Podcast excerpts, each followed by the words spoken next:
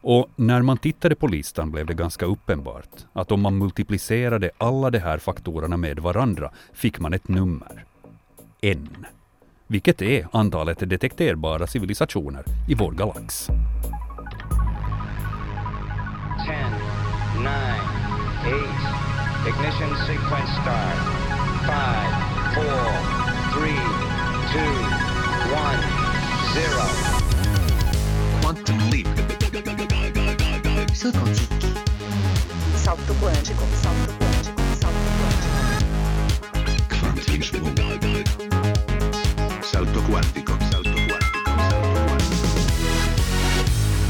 Kvantum. Det du inte visste att du ville veta. Har du någonsin noterat att alla teleskop som letar efter intelligent liv i universum pekar bortåt från jorden? Undrar just varför. Men hej, skämt åsido, den här frågan, är vi ensamma i universum? Den hör ju till mänsklighetens främsta obesvarade frågor som håller både astronomer, filosofer och Hollywoods manusförfattare vakna om nätterna. Det finns dessutom de som inte nöjer sig med den frågan. Vissa är mera specifika i sina spörsmål hur många andra civilisationer finns det där ute, utöver oss?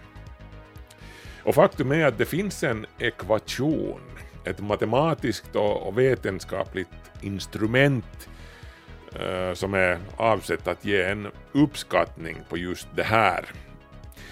Det hela kallas Drakes ekvation, uppkallad efter radioastronomen Frank Drake som formulerade den 1961. Drakes syfte med den ekvationen var närmare bestämt att uppskatta antalet högteknologiska civilisationer i vår egen galax Vintergatan vid en given tidpunkt. Och även om Drake nu aldrig tog sin ekvation på blodigt allvar, den var snarare menad som en konversationsstartare, så har Drakes ekvation blivit oerhört inflytelserik och en del av populärkulturen faktiskt. Folk har låtit tatuera den på armen, eh, det har skrivits böcker och serietidningar om den. Eh, det finns till och med ett öl som är uppkallat efter Drakes ekvation. Och Drakes ekvation har ju faktiskt också gett oss en del hyfsat övertygande uppskattningar av hur många utomjordiska civilisationer det existerar där ute just nu. En av dem ska jag presentera i det här avsnittet, förutom att jag ska presentera själva ekvationen också närmare. Så fortsätt lyssna, du kommer inte bara att få veta hur många utomjordiska civilisationer det finns i vår hemgalax, utan också hur långt det är till den närmaste av dem. Kanske. Välkommen med i Kvanthopp i alla fall. Jag heter Markus Rosenlund.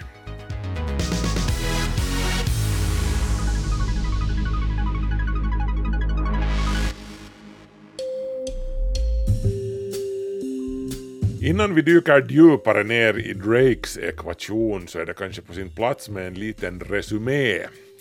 Allting började 1950 med en lite provokativ fråga ställd vid lunchbordet av en smått irriterad Enrico Fermi, den italienska fysikern och nobelpristagaren. Fermi han retades en aning av kollegornas nonchalanta bergsäkerhet om att utomjordingar inte bara existerar utan de färdas rutinmässigt över de enorma interstellära vidderna.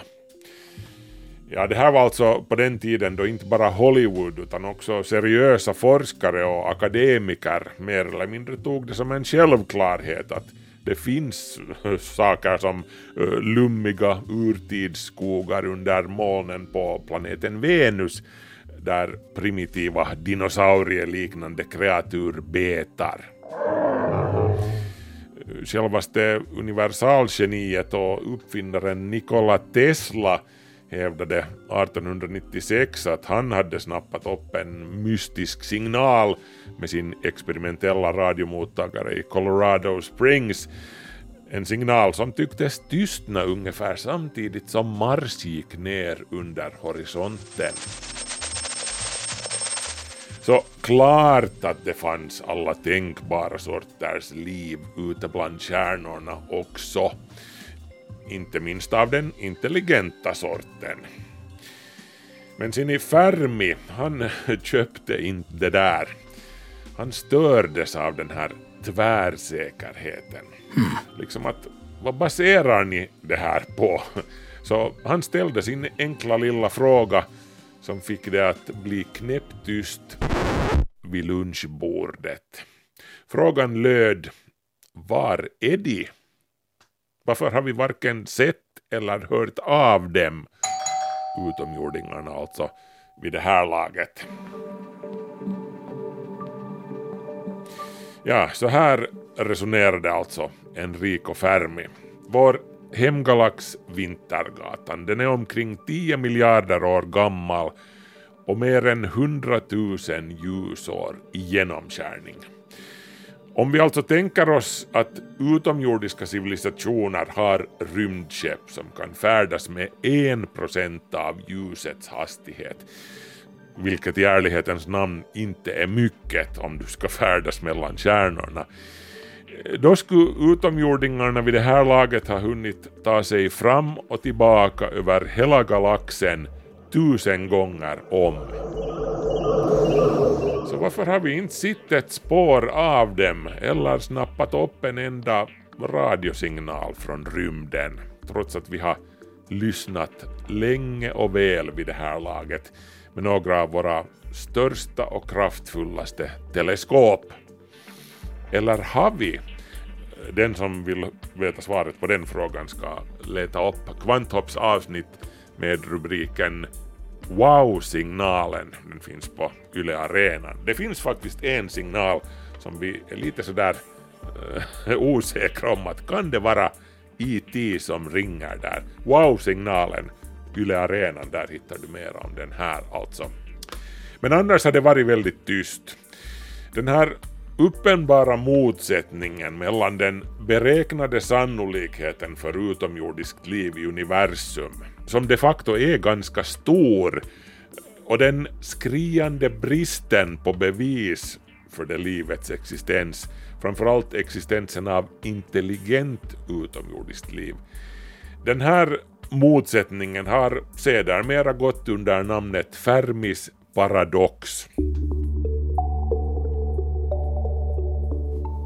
Och det är ju grejen med såna här små oskyldiga, lite provokativa frågor som folk kastar fram utan att nu egentligen mena så mycket med dem.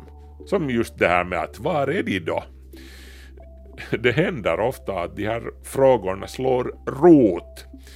Lite som ett ogräsfrö som ingen sår, avsiktligt i alla fall, men Ändå är trädgården snart full av ogräset i fråga och grannens med. Och just det här fröet slog rot. Det dröjde inte länge innan vetenskapen hade gått från ord till handling. Det är spännande det här med hur fort den här insikten vaknade inom forskarsamfunden att det kanske är lite naivt att bara utgå från att det är klart att det finns utomjordingar där ute.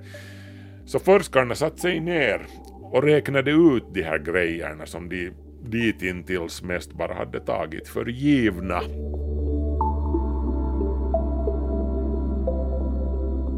Sagt och gjort. I september 1959 publicerade fysikerna Giuseppe Cocconi och Philip Morrison en artikel i tidskriften Nature med den inte så lite kaxiga titeln Searching for Interstellar Communications i jakt på utomjordiska meddelanden. Cocconi och Morrison de hävdade att radioteleskopen nu hade blivit tillräckligt känsliga för att fånga upp sändningar från utomjordiska civilisationer i fjärran solsystem. Sådana meddelanden, om de existerar, skulle i så fall sannolikt återfinnas på våglängden 21 centimeter, det vill säga 1420,4 MHz.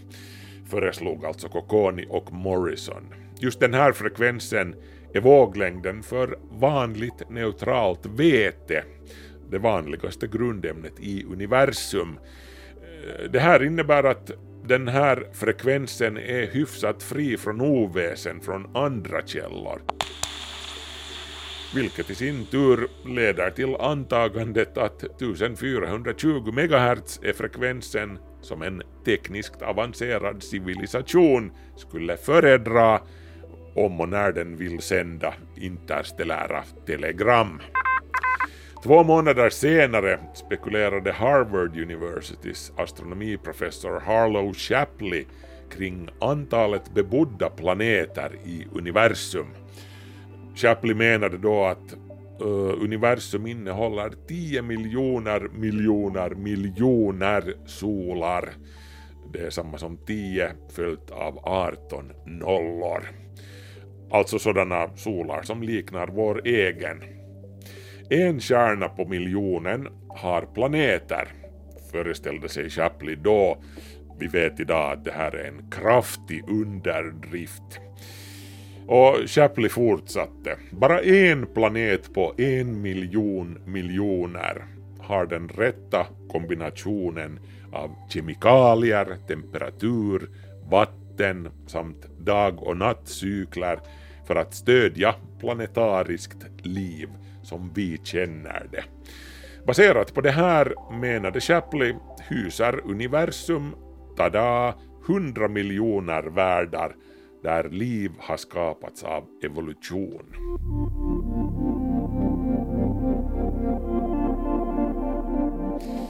Okej, det var ett erbjudande.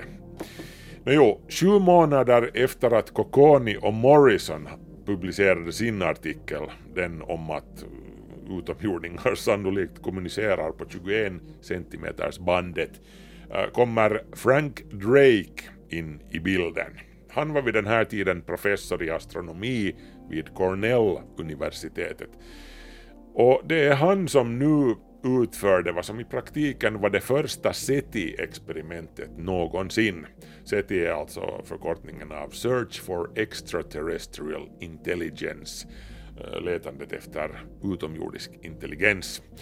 Fast Drake han kallade inte det här för SETI i det här skedet. Hans namn för det hela var Projekt Osma och året var alltså 1960. Drake använde sig hur som helst av 26 meters teleskopet i Green Bank i West Virginia för att undersöka stjärnorna Tau Ceti och Epsilon Eridani, två av vår sols närmast belägna stjärngrannar. Ingen dera av de här två hyste planeter, så vitt man visste vid den här tiden. Att de faktiskt har planeter, det upptäcktes ju sen långt senare, nästan ett halvsekel senare. I sitt avlyssnande av Tau Ceti och Epsilon Eridani utgick Drake just från den nämnda 1420 MHz-frekvensen och de närmaste 200 kHz i bägge riktningarna. Långsamt och omsorgsfullt finkammade Drake de här frekvenserna nära 21 cm våglängden i sex timmar per dag från april till juli 1960. Och dessvärre utan att hitta någonting av intresse. Men projektet var i vilket fall som helst väl designat och väl genomtänkt. Det var dessutom billigt och enkelt med dagens standarder åtminstone och framförallt så var det ett seriöst vetenskapligt försök att ge kött på benen åt alla spekulationer om utomjordingar som också forskarna hade hängett sig åt i årtionden. Ett försök som lever vidare än i denna dag i de olika SETI-programmen som har existerat allt sedan dess. Tänk vilken tillnyktrande inverkan den där lilla harklingen hade från Enrico Fermi. Projekt Osma hade dessutom den effekten att det fick folk högre upp i vetenskapshierarkin att haja till i USA, det vill säga. 1961 bad den amerikanska vetenskapsakademin Frank Drake att sammankalla ett möte i Green Bank, West Virginia, för att diskutera det vetenskapliga sökandet efter utomjordisk intelligens. Som sagt, SETI. Drake fick lov att bjuda in vem han ville och organisera mötet helt efter eget behag. Sagt och gjort, mötet hölls på Green Bank-observatoriet 1961. Drake hade bjudit in ett dussintal personer till Green Bank, inklusive astronomen Carl Sagan, min barndomshjälte, som vid den tiden var nybörjare från sitt doktorandprogram. There are stars which are billions of years older than our sun. Some of them very likely have planets, and therefore I can imagine civilizations immensely beyond the capabilities of our own. Uh, den redan nämnda Philip Morrison var också med. Han var känd från Manhattan-projektet bland annat, där den första atombomben utvecklades. Morrison hade faktiskt själv utvecklat ett eget experiment för att uh, leta efter utomjordiskt liv. Inbjuden till Green Bank var också biokemisten Melvin Calvin, en av kandidaterna för det årets Nobelpris i kemi, och neurologiforskaren John C. Lilly som gav inspirationen till namnet som eh, inom citat brödraskapet tog. Drake och de övriga SETI-pionjärerna i gänget döpte alltså sig själva till The Order of the Dolphin, delfinens brödraskap, på grund av John Lillys arbete med delfinkommunikation. Delfinens brödraskap firade sitt första möte med att hänga upp en snitsig plakett i observationshallen på Green Bank-observatoriet. Vi var här, liksom. Det var då Drake förberedde sig inför det här mötet som den berömda ekvationen som bär hans namn kom till, mer eller mindre i förbifarten, medan han gjorde anteckningar inför, inför mötet. Eh, så här sade Drake själv senare i en intervju. När jag planerade mötet insåg jag några dagar i förväg att vi behövde en agenda. Och så skrev jag ner allt man behövde veta för att förutsäga hur svårt det kommer att bli att upptäcka utomjordiskt liv. Och när man tittade på listan blev det ganska uppenbart att om man multiplicerade alla de här faktorerna med varandra fick man ett nummer. En. Vilket är antalet detekterbara civilisationer i vår galax. Drakes ekvation ska naturligtvis inte tas som ett exakt instrument som ger oss en definitiv och slutgiltig siffra, utan snarare som en utgångspunkt för diskussion om saken, om hur många utomjordiska civilisationer på högteknologisk nivå det finns där ute. Det är en stor galax trots allt, du måste ju börja någonstans.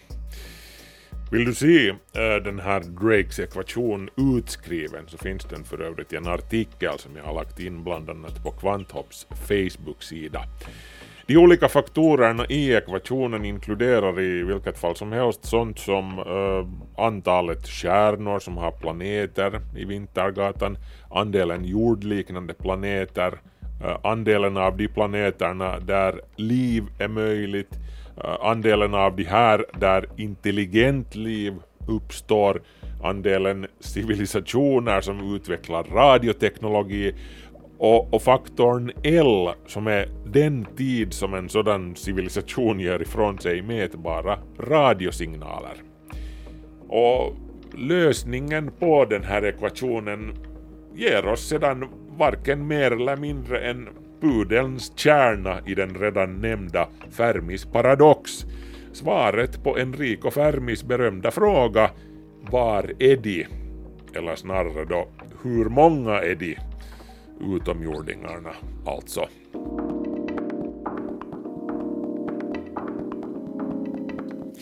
Och av alla de här faktorerna som ingår i Drakes ekvation så är det ju framförallt en som, som är speciellt angelägen för oss i vår tid och det är den redan nämnda L. Och L står alltså för den tid som en civilisation hinner ge ifrån sig mätbara radiosignaler ut i universum innan den civilisationen har livet av sig själv. Inte minst Carl Sagan, min personliga barndomshjälte som sagt, ägnade en stor del av hela sin karriär åt att fundera kring just det här. Eh, alltså hur olika frågor kring hållbarhet och kollektiv överlevnad påverkar vår chans att göra vår närvaro känd. There is no hint that help will come from elsewhere to save us from ourselves. Och man behöver ju inte vara värst mycket av en pessimist för att inse att åtminstone med det sätt som vi far fram just nu här på jorden så kommer vi inte att finnas här värst länge som civilisation och, och, då är risken ganska stor att om och när någon eventuellt hör oss där ute och, och skickar ett svar, då kommer ingen här att finnas kvar för att sitta vid sin mottagare och, och lyssna sen när det svaret når oss. Men det här förminskar ju inte Drakes ekvations värde och betydelse. Trots allt så lyssnar vi inte efter utomjordiska civilisationer för att vi inbillar oss att vi ska få chansen att chatta med dem. Det handlar ju fortfarande i grund och botten om att vi vill veta. Frågan är inte att vad ska vi snacka om med dem? Eh, frågan lyder ju fortfarande att är vi ensamma i universum?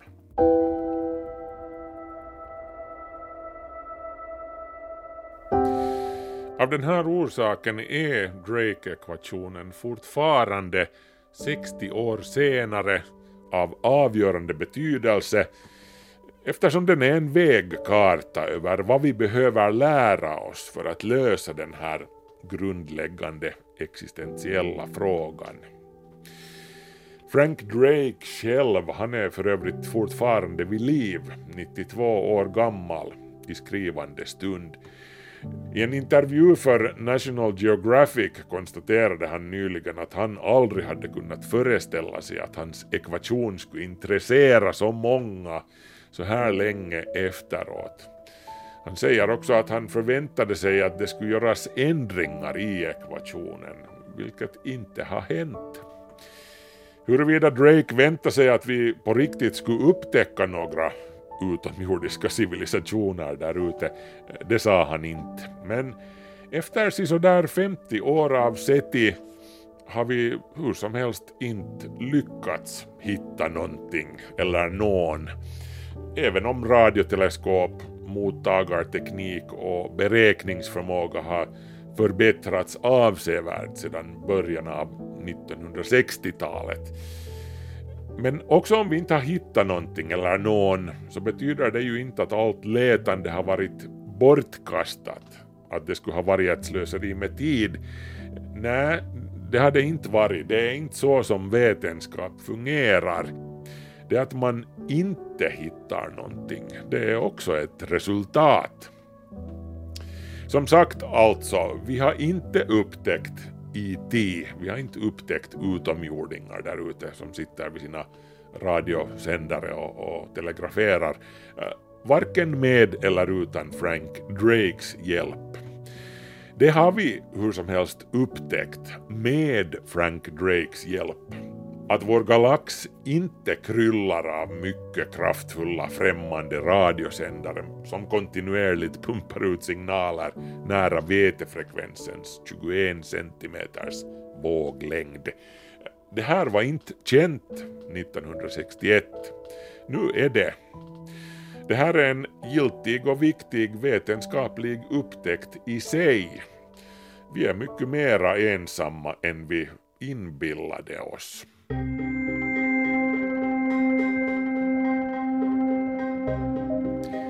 Eller är vi det?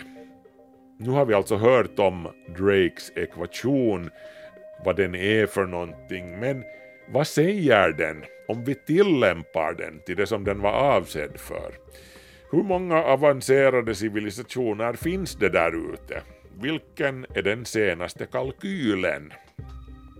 Nå, nu råkar det sig faktiskt så att det har gjorts en uträkning rätt nyligen. Folk verkar inspireras till sånt här funderande medan de sitter ensamma i coronaisoleringen tydligen. Alltså, eh, baserat på antagandet att intelligent liv på andra planeter utvecklas på liknande sätt som det gjorde här på jorden i tiderna Eh, har en duo forskare från School of Physics and Astronomy vid University of Nottingham i England räknat sig fram till en uppskattning av hur många civilisationer med kapacitet att sända radiomeddelanden ut i rymden som det finns där ute. Och då talar jag alltså uttryckligen om sådana civilisationer som behärskar radiokommunikation på ett minimum. Forskarna beräknar alltså att det kan finnas 36 aktiva sådana civilisationer i vår galax Vintergatan just nu. Så här säger professor Christopher Consolis, ledande författare bakom studien i en intervju. Eh, det borde finnas åtminstone några dussin aktiva kommunicerande civilisationer i vår galax under antagandet att det tar fem miljarder år för intelligent liv att bildas på andra planeter, såsom på jorden. Eh, så sa det alltså Christopher Consolis. De här beräkningarna de landade alltså på ett minimum av 12 civilisationer och, maximalt 200 i Vintergatans galax med en median på 36 stycken. Ett viktigt kriterium som togs i beaktande var att en lämplig kandidatkärna skulle ha en hög så kallad metallicitet som solen har. Hög metallicitet betyder alltså att det finns rejält med tyngre grundämnen utöver vete och helium som ju är väldigt lätta. Utan tyngre grundämnen blir det helt enkelt inte så många lämpliga planeter och inte heller så mycket till liv.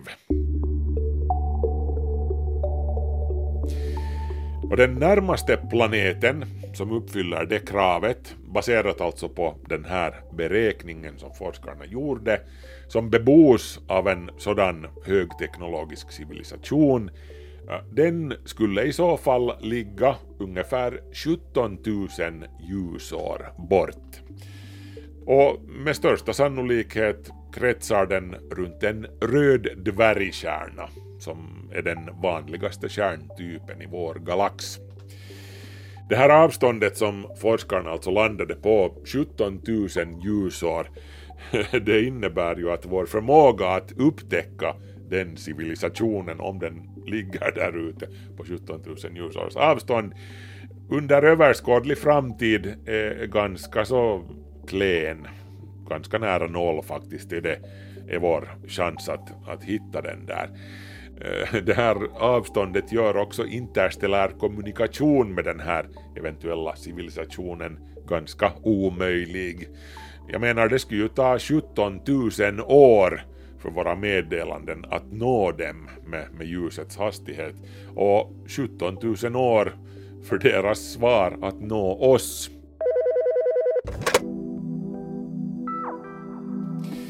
Men 36 civilisationer där ute i, i Vintergatan, okej okay då, vi, vi säger så då. Uh, ja, no, när det kommer till kritan så var det här ju bara en tolkning av Drakes ekvation. Jag har varit inne på det här förr. Uh, vi kan inte utesluta möjligheten, eller ska vi säga risken, för att det korrekta svaret på ekvationen de facto är att liv är någonting oerhört sällsynt och framförallt då högteknologiskt liv. Det här ingår i den så kallade Rare Earth-hypotesen, sällsynta jorden-hypotesen. Sannolikheten talar visserligen emot det här, att vi skulle vara undantaget som bekräftar regeln och att jorden skulle vara ensam i sitt slag i universum. Men helt omöjligt är det inte. Det kan också vara som så att eh, liv nog har utvecklats på andra håll, på många andra håll, men att jorden är den enda planeten, åtminstone i vår galax, där livet hade den otroliga turen att ta sig så här långt. Jorden är alltså cirka 4,5 miljarder år gammal, men livet på jorden blev egentligen intressant på allvar så sent som för 540 miljoner år sedan under den så kallade kambriska explosionen. Då inom citat exploderade livets diversitet och artrikedom. Eh, vi kanske helt enkelt hade en helt osannolik bondtur som klarade oss genom hela den där långa, tråkiga, encelliga och primitiva tidiga fasen utan att utrotas av ett asteroidnedslag, en, en supernova, en supervulkan eller någon annan megakatastrof. Eh, de eventuella andra planeterna där liv uppstår kanske inte har haft samma sorts tur. Den brittiska fysikern Brian Cox hör till dem som menar att det kan vara så här att intelligent liv uppstår oerhört sällan. So I do mm. think it's possible that at the moment there's one civilization in the Milky Way, wow. and that's us. And I think that's important actually. Just nu skulle det i så fall bara finnas en planet med intelligent liv i en galax av Vintergatans typ, det vill säga vår galax. I genomsnitt alltså. Och den planeten skulle i så fall vara jorden just nu. Och inte ens här är livet sådär superintelligent om man frågar mig ibland. Äh, men i alla fall, det här ökar ju i så fall på pressen för oss. Om det är vi som ensamma bär det intelligenta livets fackla i hela vår enorma galax just nu så vill vi ju definitivt inte tappa den facklan. Eh, varför skulle vi annars heller vilja tappa den facklan också om det skulle finnas facklor i alla hörn och knutar i vår galax? Det vet jag inte. Men om vi är allt intelligent, självmedvetet liv som finns här så har vi ju ett helt otroligt ansvar att förvalta det. Vad har du gjort idag för att dra ditt strå till den stacken?